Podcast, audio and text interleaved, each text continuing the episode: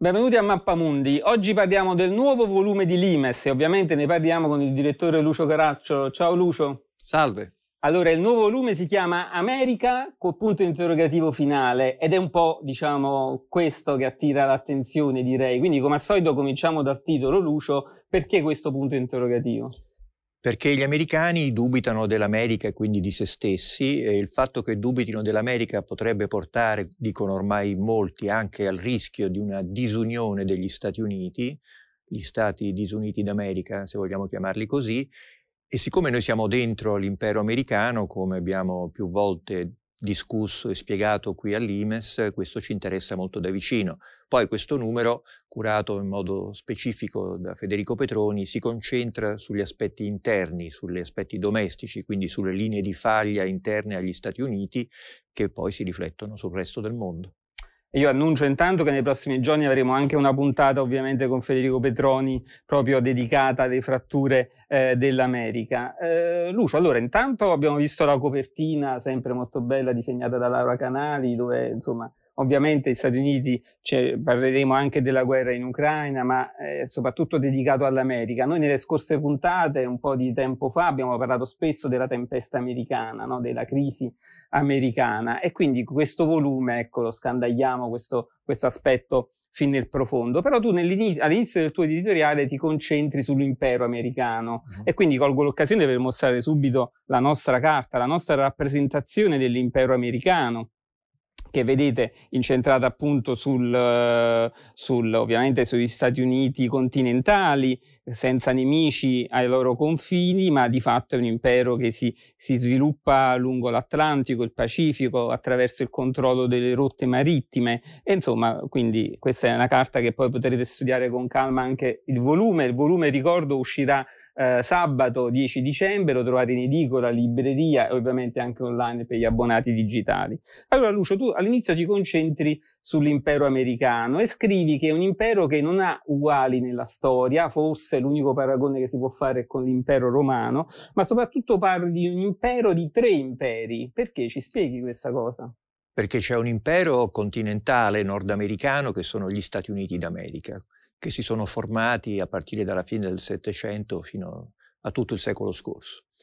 E questo è il cuore, sono gli Stati Uniti. Poi c'è l'impero informale, cioè non dichiarato senza un proprio marchio, una propria sigla, il dominio di fatto o comunque il primato degli Stati Uniti nel mondo che si incentra sul secondo impero che è l'Occidente. L'Occidente significa il Nord America, cioè sostanzialmente Stati Uniti e Canada, e i paesi europei della Nato, ma anche nella visione americana che non è geografica ma è identitaria o legata comunque ad alcune caratteristiche dell'America tipo la democrazia e la rule of law, si estende ai paesi asiatici più o meno alleati dell'America come il Giappone, come l'Australia, come anche la Corea del Sud, insomma è un impero dell'Occidente che vale più o meno un miliardo cento, un miliardo duecento milioni. Poi c'è un impero metafisico, cioè la missione americana. Che cos'è la missione americana? È l'idea che l'America non sia per se stessa, ma per il mondo.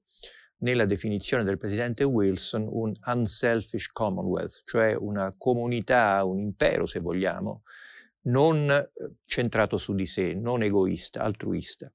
Perché? Perché è stato posto da Dio in quella terra che gli americani immaginano essere stata disabitata cioè sostanzialmente non c'erano né pelle rossa né bisonti né quant'altro, ci sono arrivati in questa terra vergine i primi pionieri con la missione di stabilirvi il regno di Dio, un popolo eletto che non è pari agli altri, è sovraordinato, quindi l'impero americano è in qualche modo il governatore informale del mondo. E poi volendo ci sono altre dimensioni, c'è una quarta dimensione che è lo spazio, lo spazio al di là dell'atmosfera terrestre, in particolare le orbite più vicine alla Terra, dove gli americani cercano di mantenere e di affermare un proprio dominio, così come si potrebbe, continuando su questa linea, immaginare il ciberspazio, dove però non c'è un dominio americano affatto, anzi è molto contestato, o addirittura si aggiunge ormai eh, nel linguaggio strategico una sesta dimensione o settima, a seconda di come le si conti, che è quella delle profondità marine. Quindi, insomma, l'America ha un'ambizione sicuramente oggi direi superiore a quelli che sono non tanto i suoi mezzi, ma la sua volontà perché la crisi americana deriva essenzialmente dal fatto che gli americani cominciano ad essere un po' stanchi di occuparsi del resto del mondo e vedono l'impero più come un problema che come una risorsa. E allora, come abbiamo detto già in altre puntate, ehm, i fronti principali esterni dell'America sono ovviamente la guerra in Ucraina e Taiwan, il confronto con la Cina, però dicevamo che il rischio maggiore invece è il problema interno dell'America, cioè quello che mette a rischio l'impero è una, la crisi interna degli Stati Uniti. Però si parla tanto ormai da anni di declino americano, di declino dell'impero americano e tu citi eh, nel tuo editoriale mh, Panarin, un ex agente del, del KGB, del KGB, dove, che parlava appunto di una frammentazione degli Stati Uniti che si sarebbe già realizzata nel 2010. Sì, ci dava anche la data, insomma, l'estate del 2010. Sì, no, ma sulla crisi, sul declino americano c'è una produzione innanzitutto americana eh, gli americani, come spiega eh, George Friedman in uno dei due articoli, anzi un'intervista, un articolo che pubblichiamo suoi in questo numero, hanno una tendenza vagamente apocalittica, eh, sono maniaco-depressivi, se vogliamo usare un termine psichico, eh, tendono ad esagerare per dirla in termini semplici. Eh, questo è sicuramente vero, però io credo che Mai, almeno dopo la seconda guerra mondiale, si è visto così plasticamente il tema della crisi interna, della crisi di identità. Perché? Beh, proviamo a dire alcune cose fondamentali. Beh, L'America nasce sulla base di un ceppo dominante, altrimenti non sarebbe un impero. Questo ceppo dominante è etnicamente anglosassone e germanico, con varie declinazioni, e questo ceppo bianco eh, protestante, anche qui varie declinazioni ecclesiastiche, è un ceppo che ha retto l'America praticamente senza rivali fino alla fine del secolo scorso, in particolare il nord-est americano, il triangolo Washington, New York, Boston era un po' la sigla dell'America. Il sud e l'ovest eh, stanno ricrescendo eh, per conto loro, la California è quasi un contromodello eh, dell'America che immaginava Trump, per esempio, e viceversa, quindi un, una California che si ostenta simbolo dell'America liberal, dell'America, noi avremmo detto di sinistra, ma il termine non si applica in America, e eh, dall'altra parte abbiamo il sud, abbiamo stati come il Texas che invece hanno un'idea un po' diversa di che cosa debba essere l'America, per esempio a cominciare da, dall'uso delle armi, se confrontiamo la percentuale di cittadini eh, armati in California e in Texas, insomma si vede che c'è una qualche differenza.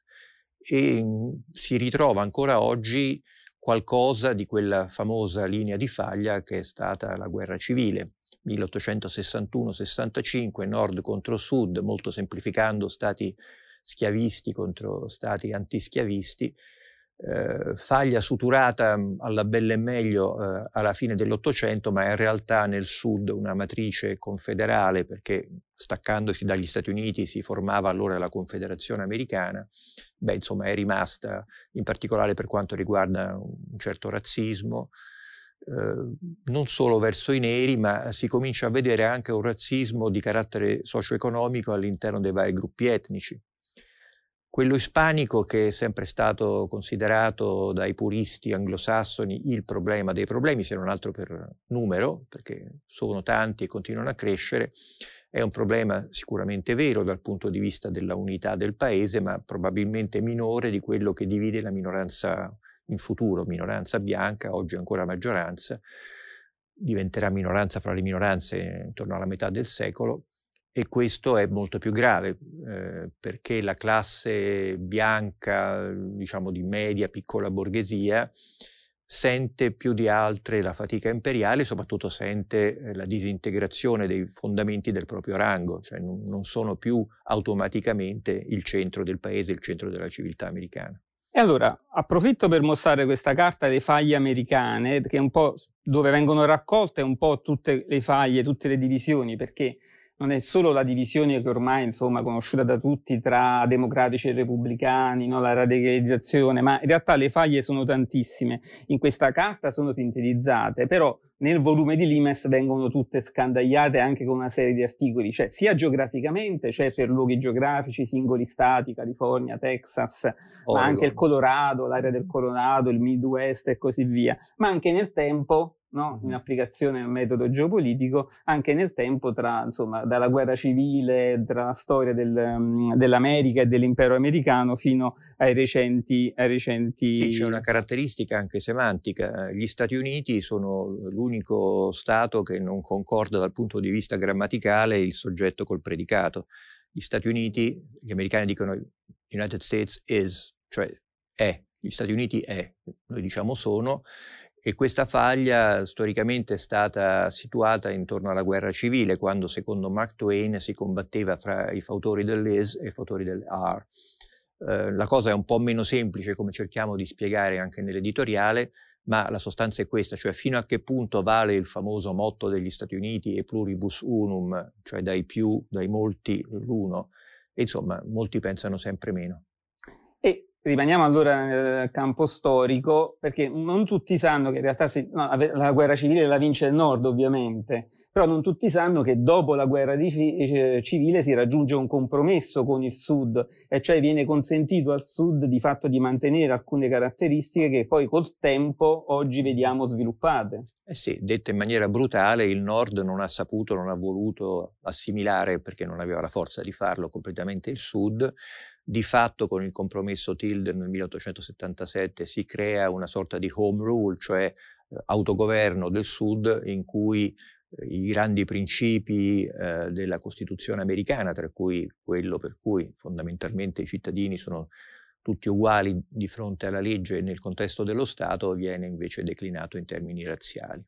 Allora, prima hai citato George Friedman, che ha un posto importante in questo volume, sia attraverso un'intervista sia attraverso un articolo. E tra l'altro sul canale trovate anche gli interventi di George Friedman al Festival di Genova, di Limes, dove è stato appunto un ospite particolare, importante. E George Friedman è stato uno dei primi che ha analizzato la tempesta americana nel suo libro famoso, ma anche con diversi articoli, e ha sviluppato anche la teoria dei cicli. Ora, allora, mh, qual è l'interpretazione di George Friedman di questa crisi degli Stati Uniti? Mi pare che lui ha una visione ottimistica poi sulla soluzione, o sbaglio?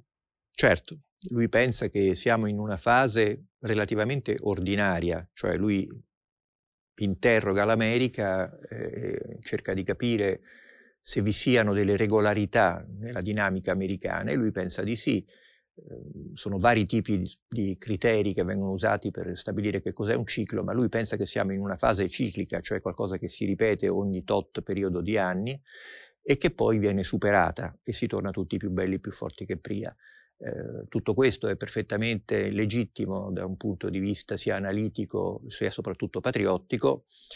Forse c'è, mi permetto di dire, un minimo di eh, tifo dietro questa interpretazione, nel senso che essendo lui cittadino americano eh, ed essendo un cittadino americano molto consapevole di esserlo e molto fiero di esserlo, non riesce a immaginare che invece a un certo punto magari quello che lui chiama ciclo si può interrompere, ma questo ci porterebbe molto lontano. Un grande storico eh, inglese diceva che la concezione ciclica della storia è tipica dell'età di decadenza. Allora, eh, abbiamo accennato un po' alle varie divisioni che poi anche nelle prossime puntate svilupperemo, ma queste divisioni sono di tipo politico, sociale, economico, geografico, di tutti, davvero di tutti i tipi e questa mappa che vorrei rifar vedere perché è abbastanza complicata, ma il consiglio è sempre quella poi di vederla su carta con calma per poterla studiare leggendo anche gli articoli che ne fanno riferimento. Però tu tocchi nell'editoriale una questione molto delicata, cioè tu parli del politicamente corretto e anche del politicamente scorretto o incorretto, insomma, come vogliamo tradurre in italiano, che si è sviluppato negli ultimi anni. Allora, questo perché, eh, perché ha a che fare con le divisioni americane?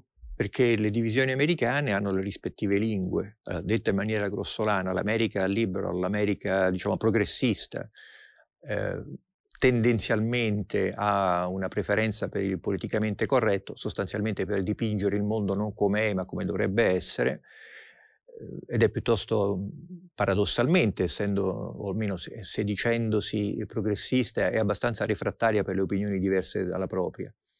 Per cui si fanno anche delle analisi storiche abbastanza strane direi, cioè l'America non è più quella fondata a fine Settecento, ma è quella fondata nel 1619 da un gruppo di schiavisti che vivevano del traffico dei neri o dei negri, come si diceva all'epoca. Ma tutto questo eh, è relativamente importante. Eh, quello che conta è che questi eh, due modi di parlare, il politicamente corretto o se vogliamo dall'altra parte il politicamente scorretto, che è l'altra faccia del politicamente corretto, cioè Trump per capirci, i trumpisti e il loro modo piuttosto anche qualche volta sboccato di esprimersi eh, in nome dell'America che deve tornare ad essere quello che è sempre stata, cioè un grande paese, è sempre un, un modo di rivolgere lo sguardo e il linguaggio all'interno del proprio gruppo, non per parlare con gli altri, ma per parlare con se stessi e per mobilitare e tenere insieme il proprio gruppo. Hai citato Trump, non l'avevamo fatto finora, ma tu scrivi nell'editoriale che Trump è stato il detonatore della crisi, quindi indipendentemente da Trump se si candiderà o meno, cioè anzi la candidatura appare estremamente probabile, ma insomma se vincerà le prossime elezioni o meno, indipendentemente insomma dalla figura di Trump queste divisioni rimangono. Certamente sì, Trump è il termometro di una febbre, non è la febbre molto probabile che Trump, a mio avviso almeno che Trump non ce la faccia a tornare alla Casa Bianca, certamente questo non è la fine del trumpismo, se vogliamo usare un termine un po' eccessivo legato alla sua persona, cioè della parte che qui definiremmo reazionaria, scegliete voi il termine di destra, che in America vale più o meno metà del paese e che poi a seconda anche di come si disegnano i collegi elettorali eh, determina la rappresentanza politica negli Stati Uniti d'America. Allora, prima di entrare nel capitolo, diciamo, Trump, resistenza alla Casa Bianca e anche un po', diciamo, gli apparati americani, ricordo solo, tu ricordi nell'editoriale, citi il caso a proposito del politicamente corretto, no, del volume di Agatha Christie che uscì nell'edizione inglese come non nove piccoli indiani come noi siamo abituati, ma come nove, nove piccoli, dieci. Die, dieci piccoli negri, no, niggers nella... Sì tradizione che poi fu tradotto appunto in... Eh, Agatha Christie era inglese ed è uscito in Inghilterra. In America l'hanno subito sedato il titolo passando appunto verso gli indiani. E poi dopo appunto diventò indiani. Va bene, comunque... Gli inglesi per diciamo il contrappasso della storia si sono beccati un premier di origine indiana. E infatti, trovate questo tutto nell'editoriale che invito ovviamente a leggere per intero. Però andiamo al capitolo apparati. E allora mm, iniziamo da, tu citi nell'editoriale, Miles Taylor, c'è cioè stato un articolo su New York Times e uscirà poi un libro poi prossimamente sulla sua vicenda. Cioè lui è almeno, almeno quello che è uscito pubblicamente, diciamo, poi ce ne sono altri probabilmente, che afferma di aver fatto resistenza dall'interno della Casa Bianca rispetto a Trump. E questo ci apre il discorso sull'importanza no, degli apparati. Mm-hmm. E, allora, intanto la tua valutazione su questa resistenza interna della Casa Bianca a Trump, ma anche direi di introdurre, tu fai un esempio storico, cioè quello che ha fatto uh, George Bush padre all'epoca della presidenza Reagan, no? Ci sono qui, qui è un caso eclatante, direi. Sì, allora Taylor è un ragazzo di 31 anni quando scrive quell'articolo anonimo su New York Times che viene presentato come un senior official, insomma viene un po' elevato di età di grado dal New York Times per far vedere come dentro eh, l'apparato, dentro la stessa Casa Bianca, vi sia un gruppo di cui Taylor si autoproclama parte, di partigiani che resistono in nome dei valori storici liberal dell'America a questa amministrazione anti-americana dal loro punto di vista, molto un-American se non altro, se non anti, quantomeno non americana. Devo dire che anche personalmente mi è capitato di incontrare magari non tanto senior officials, ma insomma chi lavorava alla Casa Bianca in quegli anni e si poteva quasi scorgere un qualche rossore sulle guance quando parlavano di quello che accadeva lì dentro, nel senso che mhmm, questi molto ben educati mhmm, protagonisti della tecnocrazia americana eh, insomma, si sentivano molto a disagio di fronte a un signore che usava il linguaggio di Trump e magari diceva che gli piaceva Putin o piuttosto che in generale le autocrazie e così via. Eh, dal punto di vista di Trump questi signori non appartengono in realtà all'America, quindi è un discorso speculare, ma sono parte di una elite transnazionale il sottotesto magari sono anche ebrei, perché poi c'è sempre questo sottofondo antisemita, che stanno manipolando il popolo americano per i loro fini sporchi. eh, questa divisione appunto identitaria che non eh, deriva da una valutazione politica diversa o da interessi concreti diversi, ma proprio da una definizione io sono americano e tu non lo sei, è il vero problema dell'America ed è il vero problema di questo numero. E allora, il, insomma, la vicenda di, di, Bush poi padre è... Beh, la vicenda di Bush padre è un po' complessa, rimando l'editoriale, ma insomma, fondamentalmente di che si tratta? Il presidente Reagan, che secondo me è stato uno dei più grandi presidenti americani, anche se forse non se ne rendeva conto, cioè il presidente che ha sostanzialmente dichiarato che la guerra eh, fredda, come si chiamava, cioè la competizione con l'Unione Sovietica, si poteva vincere e non solamente pareggiare, come gli americani avevano fatto fino allora, Ecco, questo presidente molto ignorante, molto simpatico eh, e quindi molto... Che raccontava anche sempre la stessa barzelletta. Eh, sì, il giudice nero del Mississippi. Eh, vabbè, insomma, questo poi lo leggerete. Insomma, aveva un vicepresidente. In America i vicepresidenti non contano normalmente nulla. Abbiamo il caso della signora Harris, che direi è la dimostrazione vivente di questa definizione. Invece Bush era, innanzitutto è stato fino a prima direttore della CIA, quindi non era proprio un novellino, poi veniva da una delle grandi famiglie dell'aristocrazia petroliera texana, eh, con qualche ramificazione, diciamo così, in America e nel mondo e eh, si sentiva molto a disagio con il suo capo. E vedendo gli sbandamenti di Reagan, perché ricordiamo che Reagan è arrivato a un certo punto parlando liberamente a un vertice con Gorbaciov, di prospettare l'ipotesi dell'abolizione totale delle armi nucleari, facendo sobbalzare i suoi collaboratori, l'hanno dovuto fermare in extremis. Ma dicevo, Bush che cosa fa? Organizza insieme a un gruppo di ufficiali della Marina una specie di, chiamiamolo, sottogoverno, antigoverno, governo parallelo, che si occupa delle questioni un po' delicate più o meno segrete e costituisce una forma di correzione di rotta di quello che poi invece a livello ufficiale il signor Reagan o i suoi portavoce definiscono essere la politica americana. E quindi vabbè, Bush ha caratterizzato poi anche ricordiamo no, l'elezione del figlio ovviamente, l'altro figlio governatore, insomma una di quelle famiglie importanti, un pezzo Beh, in realtà importante. lui sperava che non fosse George, di cui aveva un'opinione bassa, ma l'altro, Jeb, a fare il presidente degli Stati Uniti. Eh, ma insomma, Vabbè, non, non, sempre riesce, non sempre. Eh, come, come, si può, anzi nella, io direi che nella realtà internazionale, nella politica internazionale quasi mai funzionano. Ma anche nelle famiglie. per esempio ci sono eh, i programmi ci sono, ma quasi mai si realizzano come sono stati pensati. No? I padri non determinano il futuro dei figli.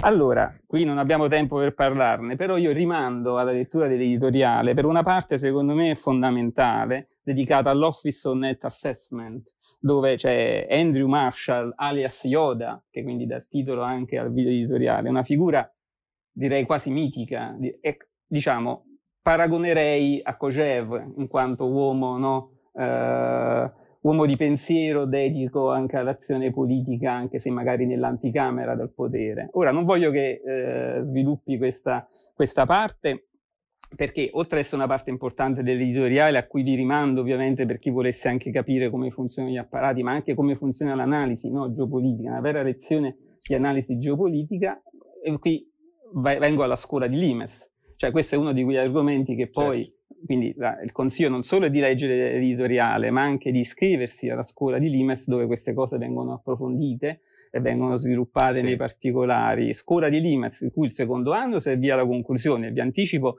che la lezione finale di Lucio Caracciolo, appunto, di domenica 11 dicembre sarà trasmessa in diretta sul canale YouTube di Limes, su Repubblica e la Stampa, e, che se non sbaglio sarà dedicata all'Italia, no? Che fare tra, l'Italia, fra le altre cose, strategia, sì, insomma, più ampio respiro. Quindi l'appuntamento è per la diretta, ma soprattutto per il prossimo anno no, della scuola di Limes Lucio, perché sono aperte le iscrizioni al terzo anno. Sì, beh, ricordo che la scuola di Limes è aperta a tutti senza limiti di pedigree, di età o quant'altro. Ci saranno, come sempre, delle divisioni all'interno, c'è una classe per gli junior, diciamo così, e poi una classe di persone che magari hanno già un ruolo importante o addirittura dirigenziale in ambito istituzionale o aziendale. Quello che noi cerchiamo di fare è di offrire a chi vi partecipa ciò che normalmente non viene offerto all'esterno, in particolare a livello universitario, cioè gli strumenti dell'analisi geopolitica che a mio avviso, a nostro avviso, sono utili per capire non solo il mondo com'è, ma soprattutto come sta cambiando in questa fase.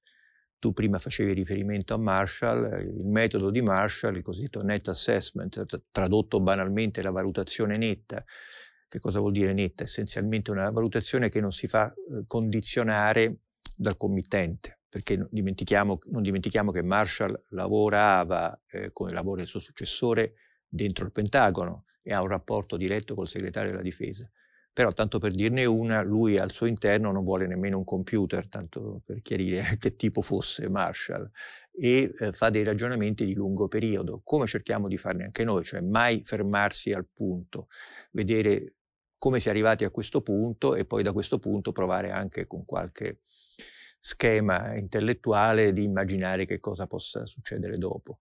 Uh, Marshall dominerà la scena predittiva americana praticamente, beh, lui comincia la sua carriera alla Rand Corporation, ma diciamo per mezzo secolo. I suoi allievi sono ancora un po' sparsi per il mondo. Purtroppo, e questo è un altro elemento della crisi americana, il suo metodo era molto legato alla sua persona e il suo successore non mi pare esattamente alla sua altezza, nel senso che il suo successore è fondamentalmente un tecnico, lui era tutt'altro che un tecnico, lui metteva insieme delle competenze diverse e cercava di andare oltre l'expertise particolare.